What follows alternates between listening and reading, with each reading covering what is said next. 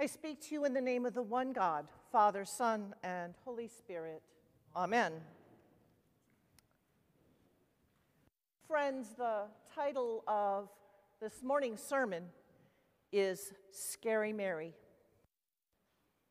Now, I imagine that most of you are not in the habit of knowing what is happening on the Christian calendar from today to day. Perhaps most of you aren't even aware that there is a separate Christian calendar that is different from the one that you see on your phone when you open it up. But there is, and it's filled with feast days and things for us to remember. This week, as weeks go in that calendar, it was relatively quiet. We commemorated St. Cuthbert, who was an important 7th century bishop, on Monday. And then there was James de Koven, who was a leader of Anglo Catholic Episcopalians in the 19th century. St. Gregory the Illuminator, who evangelized the Arminians and was their, not Arminians, Armenians, two different things, the Armenians, and was their first bishop. And St. Oscar Romero, a Salvadoran bishop and martyr. But it was Friday. Was Friday that was the really important day this past week. Friday was what is known in England as Lady Day. But the formal title for Friday is the Feast of the Annunciation of our Lord Jesus Christ to the Blessed Virgin Mary, which is kind of a mouthful. And so we usually say Annunciation for short. It is one of the major feasts of the Christian year. And it is such an important feast that your Lenten fast does not apply on that day. So if you were keeping a Lenten fast and you didn't know it, you had a get out of fast free card because of the feast day on Friday. But Annunciation should be celebrated with a festival Eucharist on whatever day it happens to fall. I, however, am not a new and inexperienced priest. And I was pretty sure I knew what the chances were of getting anyone to attend a Friday night Mass in the middle of March Madness in a year when concerts are finally happening again and where restaurants are safe places for us to go. Fred, me, and the unlucky soul who drew altar guild duty would have been the only people here celebrating a very low so I decided to take advantage of the fact that, as you will notice on your bulletin, today is Laetare Sunday. Laetare Sunday is that Sunday where in other churches, not this one, you may see the priest wearing pink. Laetare means rejoice, and this Sunday marks the halfway point in Lent. Back in the day when the Lenten fast was very strict and when everyone was doing it, celebrating getting halfway through Lent was a very big deal. And people appreciated it. And so, since this is a rejoicing sort of Sunday anyway, and the Annunciation is far, far too important for us to just skip over like it never happened, I thought we would read the story of the Annunciation this morning and have a bit of a double celebration halfway through Lent. Now, the first thing I need to say to you is the story of the angel's proclamation to a young woman in Nazareth is actually not a Christmas story. As I've told you before, the date for Christmas was set long after the date for the Annunciation was fixed in the Christian calendar. It's good for us to remember that this event, recorded in the feast on March 25th, was the, was the original feast day. Christmas on December 25th is the nine month follow on. Now, without the event that was recorded in this morning's gospel reading, there would be no Christmas. Now, there's a much that I could say, and eventually will one of these days, about God's choice to enter into universe or into this world, our world, as an embryo in the womb of a young woman. About his choice to take his flesh and his body from the nourishment of that young woman. About what it meant for God to engage in the risks of childbirth and how it me- what it means that God is with us in the incarnation from the very beginning of life until its very end. He knows all of our experience, and nothing is left out. The reality of those things should be a part of our amazement at our contemplation of our faith. That God be with us in such a personal and intense way. But this morning, I really do want to talk about the Mother of God, Scary Mary, if you will. For those of us who grew up in Protestant traditions, there is almost a visceral fear that if we talk about her too much, we'll, we'll end up worshiping her or something weird like that, and we could even become Catholic. And in our concern from keeping her from being too prominent, we have made her into a bystander who has nothing to say about the greatest story ever told. Besides that, I think we're inclined to believe that she really can't speak to our lives. I mean, after all, she was so perfect and sweet and, and just sweet, wasn't she? She's not really human. So it's better to just pack her off to a few weeks before Christmas and read the story once and then move on, and she can stay there alone at the beginning of Luke's gospel. In all of our assumptions about her, we are mistaken. And we shortchange in shortchanging her, we shortchange the reality of the incarnation and Jesus as Messiah. Besides which, we really need human Mary to teach us some things about our faith, about ourselves, and about the freedom that God gave to human beings. She could have said no. I think that's one of the first things that we need to remember. She could have said no. Now, I don't know what God would have done if she had said no, but it was possible for her to do so. Yeah, really, you think? Who's, who's going to say no with an, an archangel standing right there or something you're really clear about being the voice of God and telling God telling you that God has a job for you? Well, the odds are you and I would say no.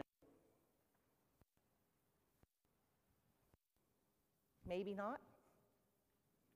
We read the Decalogue open this service. How many of God's commandments have not been answered in your life? We shouldn't flatter ourselves. The worst sort of mentality and self flattery to think that we would have said yes, just like the mother of God. Do you remember Eve? The stories in Genesis are all about how it's always been this way. God Himself had told Adam and Eve not to eat the fruit of that tree. God walked with them in the garden in the cool of the day. They had a more intimate relationship with Him than anyone. It didn't keep Eve from listening to the servant, or serpent rather, and she still helped herself. Remember Moses? Moses is standing there with this bush in front of him, full of fire and the voice of God. And God is telling Moses he's got a job for him to do. He's going to lead the people of Israel out of Egypt. And what does Moses do? He doesn't go, Yeah, God, let's go. I'm ready. He says, Oh, I'm not the guy you want. I'm not a good speaker. I'm not sure this is going to work. Why don't, why don't you find somebody else? He wants God to do something different than ask him. What about Gideon? God tells Gideon he's going to free the Israelites, and Gideon argues with God, I'm too short. I don't know anybody. They're never going to follow me. Finally, God has to work a little miracle with a fleece to get Gideon to do what he's supposed to do. What about Saul? Saul is king over Israel, and he knows that the prophet Samuel speaks with the voice and instructions of God, but he was disobedient. And as a result, he lost his crown and his life. And then there's David, God's chosen king. David knew that moving Bathsheba into the palace was not a good idea. There's that commandment about adultery, remember? But he did it anyway and sent her husband off to be murdered in battle. He didn't listen. Or how about Peter, who confesses that Jesus is the Messiah of God in the middle of all the Gospels and then denies him three times in order to save his own skin? Or Peter, James, and John, who go up on the mountain, or excuse me, who are asked to stay awake and pray with Christ in the Garden of Gethsemane. And they all decide that they're going to take a nap instead. But not us. We wouldn't be like that, would we? If we knew it was the voice of God or the angel of God, we'd say yes because we wouldn't be like any of those people. But I suspect all of us would sound a whole lot more like Moses than we would sound like Mary. Oh, Gabriel, that's really great news about the, the Messiah. I know, I know God keeps his promises, and I'm really glad that the Messiah is coming, but couldn't it wait till I graduate from high school? You know, Joseph and I are supposed to get married at the end of the summer. Couldn't it wait until then? It'd be so much easier if we could wait. You know, my parents aren't going to like this. And the whole village is going to mock me and think I'm a terrible girl. Can't we find some way to make it easier for everybody? Are you sure you really want me? I'm not sure that I'm, you're really, I'm really the girl that you're looking for. I think we'd sound more like that. How do I know this, true, this is true? I know it because of the scriptures, because scripture tells us truths about what it means to be human, but I also know it personally. Years ago, I was on retreat, and it was getting late in the evening. And the gates to the quad where we were all staying had already been locked. And in about an hour, the doors to the chapel, which was inside the quad, would also be locked.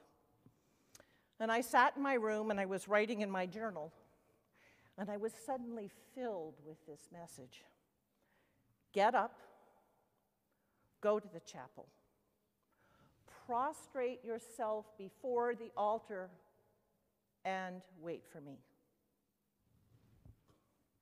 The first time I ignored it. I figured it was just my own mind making up something pious and dramatic and satisfying for me to do. Now, it's always a good question, thing to question these things and make sure you're not the one doing it to yourself. But this message did not go away. Well, why can't we here? There's nobody else in the room. It's, it's kind of a drama queen thing to go to the chapel, don't you think? Get up go. Ten minutes later, it's late. The chapel's going to be locked in half an hour. There really isn't enough time for us to get into this if I go there. Get up. Go. And so, 15 minutes before the chapel was locked, I quietly opened the door of a dark chapel And much to my surprise, there was someone else sitting in there. And I sat down in the back pew. Well, I'm here. But, but you know, God, you really can't expect me to go up there and prostrate myself with someone else in the room. That would be so attention grabbing. Get up. I can't. I don't want to attract that much attention. I'm here. Let's just talk here. No. And that was the only answer I got. Now, perhaps it was not the talk that was the message I was supposed to receive. Perhaps what I was supposed to learn was about the size and the strength of human will. Even in someone who mostly wanted, or wanted more than anything, rather, to be obedient to God, I could be disobedient in a small thing. Our will is vast and powerful, and it is capable of refusing God's desires for us. Think about that for a minute. Even if you know that it is God who is asking or instructing, you can and you quite likely will say no. even if you know it is God, you can, and you quite likely will, say no. This is, this is a hard thing for us to learn. We'd like to think it's not true. But there's a really hopeful corollary that goes with it, a parallel, if you will, speak to the soul's strength and ability to refuse God. Because if it's that big, then it is also big enough that it can accommodate God without getting lost. God truly can dwell within you one of the things I've heard a lot over the years in the spiritual direction is people go, I'm afraid to give myself over to God. because if I do that, I'll be lost. I won't be me anymore. That's so false. You will be finally completely who God intended you to be if you do that. And only this is the essence of human freedom. Our will is not compelled to be obedient to the Lord. The creature that bears the image and likeness of God bears that freedom from necessary obedience and compliance. The freedom is part of our dignity and glory. And it is necessary if we are to be able to love God freely. Because if you are compelled to love, you don't love at all. It's impossible. Now, there are those who want to take that freedom and strength of will and create their own reality without any God but themselves. There are those who will want to ignore God, to deny that there is a God, and to get on their way with their own reality. All of us are tempted to do this at some point in our lives, especially when we're just beginning to feel the power and the largeness that's inside of us. We all want to be our own gods and create ourselves without any reference to anything but our own desires. I can only tell you this don't do it, it will end badly. And scripture and human history are full of the stories of the monsters that such people become and the destruction they wreak among those around them. And that's the subject for another sermon, but it's important for us to remember. But Mary, sweet little Mary, Mary had courage, and she didn't say no. She was no less human, no less no less filled with the dignity and strength of will that belongs to us as human, no less glorious than any of us. But she did not say no. And so the salvation of the world came into being through her. Her example may scare us right down to our toes, but her life is an invitation to say, as she did, Let it be to me according to your word. Amen.